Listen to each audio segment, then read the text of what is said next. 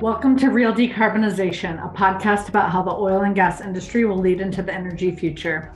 I'm Tisha Schuller, your host and the CEO of Adamantine Energy. The series of mini pods accompanies my latest book, Real Decarbonization. And today we have a special edition for you. I sit down with my colleague, Adamantine's Director of Sustainable Investment, Katie Bays. And we talk about launching Cerebro, our firm's new market advisory services. I think you'll enjoy hearing about this because Katie brings a really different perspective. And as our listeners know at Adamantine, we don't try to agree on things. We try to look at these really challenging issues around oil and gas, other energy, climate from different perspectives, and we invite pushback. And so Katie has a totally different take on the world, both from her experience, but also from her informed point of view. And you'll get to hear that today. Katie brings a policy and regulation analysis background to our work. She advises uh, companies and policymakers on the impacts of clean energy and climate policy. She's worked extensively with mutual funds, pension funds, and other large institutional investors. And she has particular expertise in liquid fuel market policies and incentives, upstream, midstream, and LNG, global energy trade, and as you'll hear, so much more. You can hear more about Katie in our discussion today and also read about her in our show notes. I hope you enjoy this conversation with Katie Bays. Katie Bays, welcome. Thank you so much for joining me, both here uh, as an employee at Adam and Adamantine, but also today on the Real Decarbonization Podcast. Thank you, Tisha. I'm very excited to be here, both as an employee of Adamantine and here on the Real Decarbonization Podcast. Perfect. So, after it's just been a couple months since you joined our team, and we pretty quickly launched Cerebro, our new markets advisory. I think it would be useful for our audience to hear from you on what you think those services are going to be. I think you should cover the name too, where it came from, and what our, our clients can expect to see. Well, awesome. Thank you. Yeah. And I I am so excited for this part of our collaboration together. I'm excited for all of the things we can do together, but particularly this new service that we're offering that we've called Cerebro. And I will touch on the name and where that came from. But I just am I'm very excited to see what this new practice brings to our team. The name is a riff on the one of the about adamantine little factoids that's on the website, which is for the X-Men slash superhero nerds in the world, of which a group of which I consider myself a member. And the reference from Adamantine right is to one of the references is to X-Men to the substance that Wolverine's claws are made out of. And so when I was trying to think about a way for us to continue that nerdy, cool kind of brand identity with this new service, it, I thought of the thing in the X Men franchise where Charles Xavier, Professor Charles Xavier, makes a big machine that magnifies his psychic abilities around the world. And that machine is called Cerebro, which is not very creative. It's just Spanish for brain. But, but I loved that that image, being able to kind of anticipate and see what's coming. I thought that was so core to the adamantine brand and services and differentiators. So I wanted to kind of continue that. So, but getting into kind of what does that mean in terms of our, our services, what we'll offer with Cerebro is something that I think is very familiar to a lot of asset managers. It's a macroeconomic research product. And that when we say research product, it's written research delivered to our clients in a timely manner relative to the sort of market moving events, uh, pieces of policy and regulation that are emerging both in North America and in Europe that are having an influence on energy companies, uh, climate policy globally. And we will supplement and kind of augment that research offering with regular virtual and in person events with thinkers, big thinkers like yourself, Tisha, policymakers, and other folks who are active and influential in the energy and climate policy space. And I think what it makes me so excited about this is I think it just takes some of the skill sets and differentiators that you and I both have and developed over the years, and um, trying to provide a new twist and a new perspective, both for asset managers and for our energy company clients who are all sort of working together, I think, to try to solve similar but different problems in the context of the energy transition. Yeah, and I find it so interesting because in the last three years, the investor calculus on what, how, where, when to invest in or do business with oil and gas companies has really gotten complex. And on the flip side, for our, you know, our existing clients, needing to understand what success looks like for their investors is has also gotten nuanced and lots of competing pressures that we talk about throughout our work from you know the ESG movement to the anti-ESG movement from you know IRA funding to the potential for permitting reform.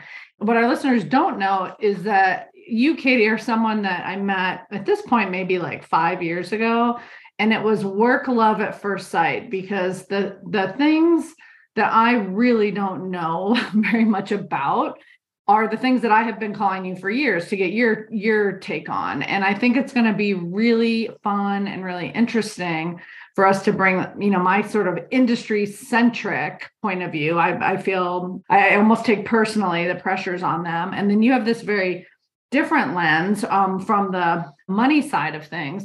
Can you talk a little bit about just what brought you here? What what are the different roles you've played that gave that have given you this experience that is really so foreign to me and to you know a lot of our our colleagues? Yeah. So probably there are a lot of ways to answer that question but i'll try to kind of cover the things that are most relevant to where we are today. But one of the things that i think has been really valuable to me over the course of my career is that i've taken that sort of what you call the money perspective from two different and really, I think, very siloed perspectives. So, one of them is the financial, the capital markets perspective, understanding what the appetite is and and I think of the financial markets as much as it gets a reputation for being this like really rigorous economically oriented quantitatively driven sort of group thinky part of the economy. It's also very social and i think where people if they get you know the capital markets wrong especially the active money management side where i think you people tend to miss something is the social aspect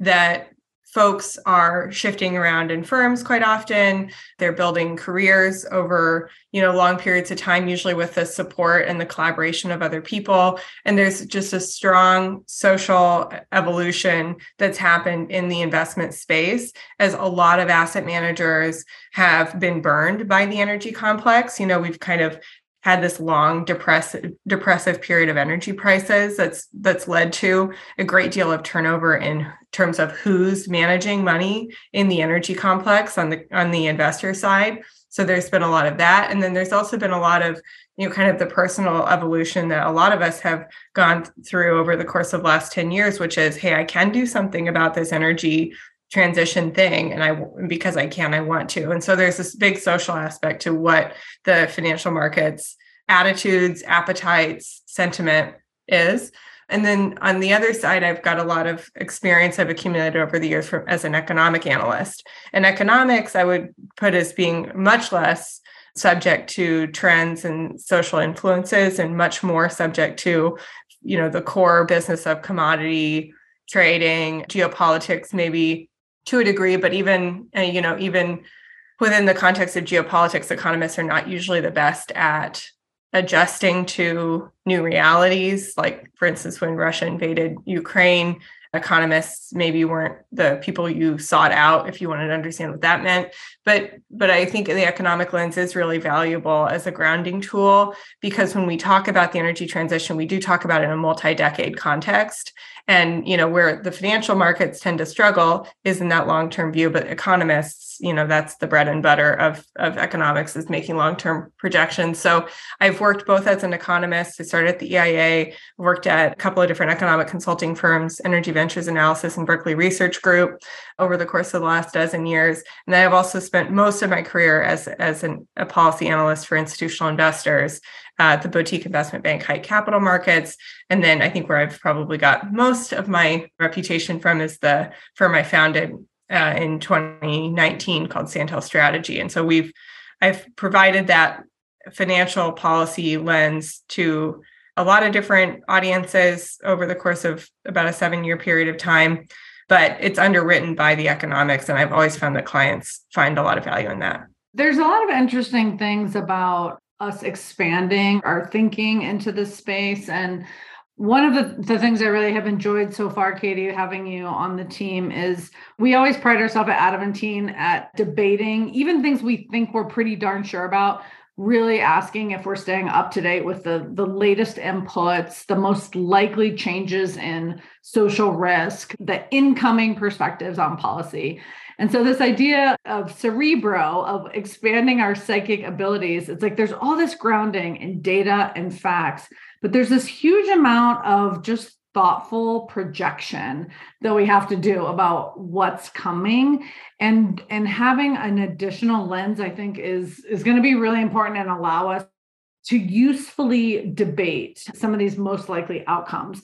And so l- let me put this to the test and, and ask you something in particular, because so much of the, the talking we're doing on this podcast with guests has been about real decarbonization. So this is decarbonization happening at scale.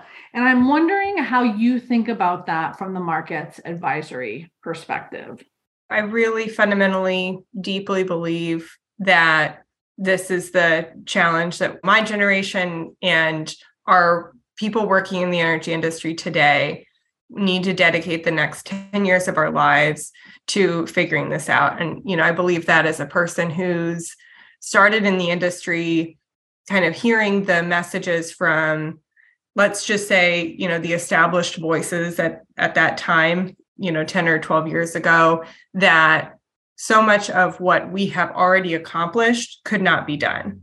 And I think it's really, really important to me that we acknowledge that because if you learned about the energy industry in 2010, you would never have been able to tell anyone what 2023 would look like. And I think that we have to just be really honest about that. So, how do we need to approach forecasting in 2023, knowing that we're probably not that much better at seeing the future than we were 10 years ago? So we've you know where do we need to be open to change? I mean that that's a critical analytical framing question that i that i try to approach the world with. You know where are the energy and where is the energy industry hard in the sense that where you've got hard infrastructure you've got sort of well established economic framings so like within the power sector for instance it's kind of structured in a particular way and that those structures are not necessarily inherent. They could be changed but they're not easy to change. So you know looking at things like what's been going on in some of our power markets like the ERCOT market down in Texas i think there's parts of the hard infrastructure that's starting to break. And so what does that breaking mean? You know is that accelerating or decelerating for the transition? Who does that who does that benefit hurt? So those kinds of big questions i think are really critical to thinking about what is this next decade of decarbonization? What kind of foundation for the decision making of many of the executives and investors who are existing in this market today? How are those systems evolving, changing, and maybe devolving? Those are all kind of important framing questions. And then politically, this the backdrop of what is expected of our policymakers and leaders. You kind of mentioned Tisha the ESG let's say dynamism around the acceptability of ESG as an investment framework, the politics around that, and in general, any area where politics become kind of a prominent driving force, you see a lot of volatility in terms of decision making. So that that volatility isn't always productive. But I think there are a lot of interesting venues that really just come back to one principle. If I look at this from the point of view of an investor, what I'm looking for is I'm looking for a moderate return and low or moderate risk investment. And that's that evolution is the one that I come back to. How do we, as a team here at, with Cerebro, how do we present our investor clients with a menu or a new lens to understand the risk outlook. So, how do we inform that context of what's low to moderate risk investment? And how do we develop an understanding and clarity and certainty around what those returns are going to look like in an environment where a significant portion of return is tied to policy. So, you've got obviously political mechanisms that are trying to incentivize different kinds of technology through tax credits or credits like explicit LCFS credits or RINs, things like that. How do we layer into that decision making, make people smarter in terms of how they understand risk to revenue and smarter in terms of how they understand sort of the long term fundamental risks that are evolving and affect how a potential investment or company are going to operate in the next 10 years. So there's a lot going on but how can we distill it down into basically two questions on what's the upside, what's the downside, and give people a better lens for decision making that way. I'm really intrigued in how you do boil down this world of a million factors into a couple central questions. And I, I want to push on that idea, but turn the tables and think about it then from the company's perspective, the portfolio company, and how they articulate their plans in this world. So, we, for example, are encouraging our clients to put the these competing priorities front and center. They have to deliver on the, you know, the business requirements of today profitably and at the same time simultaneously imagining or reimagining or investing in a business of the future as, as part of their decarbonization trajectory what advice do you have for our company leaders on how to articulate their real decarbonization plans? Yeah, so I I think the best thing that companies can do is present themselves as a part of the the meaty middle of the solution to our decarbonization problem.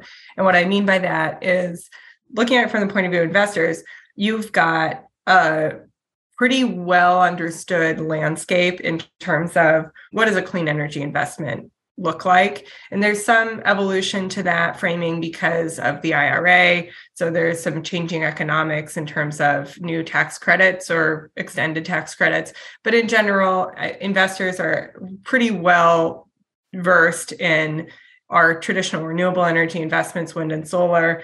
They have been and remain somewhat wary of investments in clean fuels where you've got your driving revenue from credits that are fundamentally not hedgeable. So you've got you're taking potentially taking commodity risk you're taking policy risk but you're not able to hedge any of that out in the long term. So there's some anxiety around the ability to get confidence that clean fuels investments are going to be worthwhile. This landscape has been around the way that more or less the way that it is. It's not likely to change in this very, very near term.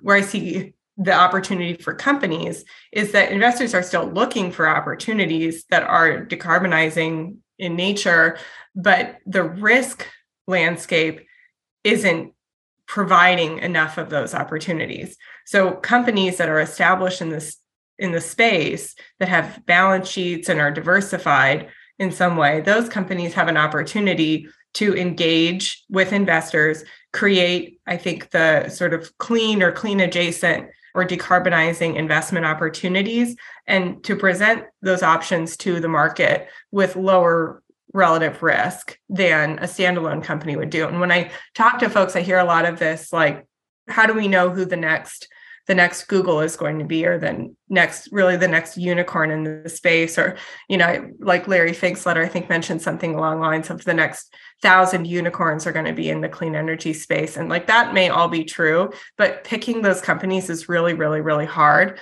On the other hand, working with established firms that have decarbonizing investments that they can make to ensure that their investors are at the table and exposed to the successes of those projects and able to kind of whether it's a JV structure or something go alongside with those investments. And knowing that because you know this company has an established relationship maybe with the communities that they operate in they've got a balance sheet they're not they've got a, a tried and tested management team it's not there's not like human capital risk that's there. I think there's a lot of potential for companies to fill the gap between you know who are the quote unquote clean energy guys or the good guys the ones that are decarbonizing and then the established industry that they have all the pieces from the risk perspective but they they're not being brought to the table often enough from the opportunity to decarbonize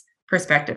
There's an opportunity for energy firms to create some space, some distance, some white space between the conventional business and decarbonization or decarbonizing activities that should attract a lot of capital and interest. And frankly, that's what I see when we have clients that are um, asset owners. That's what they're doing. You know, they're looking for opportunities to take their existing asset mix and pursue decarbonization, either decarbonizing the asset mix or you know in the case of a pipeline or something actually repurposing that pipeline to carry co2 or what have you so that the asset itself goes from being a conventional energy asset to being kind of an energy transition asset if you want to think about it that way.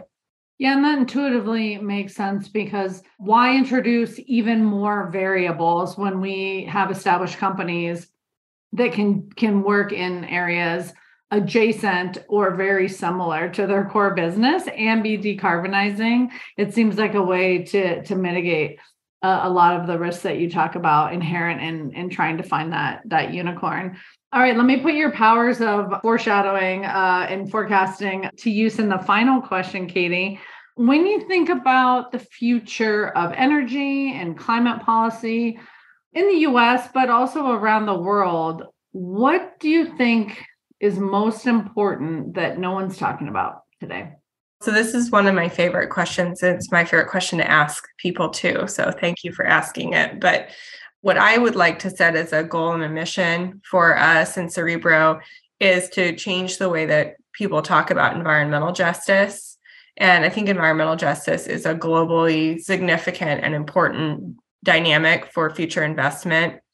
And I think the cause can probably be discussed and debated. And I think people probably have a lot of interest in talking about that. Like, you know, is it social media? Is it, you know, this maybe change in attitudes towards energy or whatever? But I kind of care less about the cause of, you know, why why environmental justice, why now? I think we've heard a lot about this concept of a social license to operate. And i think that the market and including myself the first time i heard that term kind of bristled at this idea that companies have to obtain a social license to operate in their communities. But what we have subsequently found is that when you don't do that your project has an enormous amount of frequently unappreciated risk and you know we need to be realistic perhaps that mega projects are always going to face significant amounts of risk. You know i've seen this on a on a very tactical and pragmatic level that monitoring every major pipeline project in the country for a decade the projects that engaged with the communities and were able to offer direct benefits in their communities and kind of meet the people where they are were able to get their projects done while projects who had more of a forceful approach to engaging with the community faced overruns significant cost overruns and delays. And that dynamic of the commun give the community power i think is only strengthened and it's not unique to North America. It's absolutely everywhere. It's not unique to blue states. It's it exists in red states too. And one of the things I've been so inspired by with the team at Adamantine is that you all really have the answer to a lot of these these fears and doubts and uncertainties about how to get projects done. It's through this thoughtful, rigorous environmental justice process. And I know that because when I bring this up with investors, it tends to get like a shiver of fear response I think the market really needs to reframe the way that it thinks about and speaks with its invested companies or projects about environmental justice. because doing that right is such a huge value add and force multiplier for a good idea which you know project might be a good idea in a lot of senses but if it doesn't make sense for the community it's going to face issues environmental justice is such an important way to make sure that when I do well, when I, the company or I, the project, do well, the community I operate in does well as well. And people recognize, I think, and respond to that. So, the number one thing that I want people to be talking about with every company and every project meeting is what's the environmental justice plan? What's our environmental justice strategy? Not just giving lip service to this concept, but really trying to understand it, invest in it, and get people involved because it will make the project better, it'll make the investment better, and it'll improve returns. So to me, this is the most important thing that people are not talking about, not talking about in the right way, and need to be. Yeah, I've really enjoyed getting your new lens on this work that we we have made really central. First is community engagement, and then now through this context of environmental justice, and then ex- re- most recently expanding our thinking to what words will be required for communities that reject the idea of environmental justice, but still expect a process that looks a lot like environmental justice. So there's continued evolution. And I think you are so right. The number one thing a company can do to mitigate their risk is to think of their communities as partners and the need to be an invited partner not uh, you know as you said the more traditional like one way communications we've been used to in the past. This is really a hotly evolving area and i've loved getting your new perspective on on the work we're doing so we can continue i think to emphasize and, and grow as these pressures continue to change in real time. Katie thank you so much for joining me here at adamantine. Thanks so much for joining me on the real decarbonization podcast. Thank you tisha. Talk to you soon that's our episode for today. Thanks so much to Katie for joining me. One thing I found really interesting was this idea of the meaty middle. I'm always looking for where we can have the most impact, and it's usually nuanced and incremental. And this idea of the meaty middle, where we actually have to be discerning and think about how to inform our decisions, was uh, really interesting to me. I'd like to know what you found interesting, so I hope you'll reach out to us at energythinks.com. If you like what you're hearing, please take a moment and give us a five star review. It helps other people find this podcast. You can learn more about my latest book at realdecarbonization.com. I'd like to thank my colleague Adán Rubio, who makes all things podcast possible. Until next time, I'm Tisha Schuller, wishing you and yours happiness, prosperity, and good health.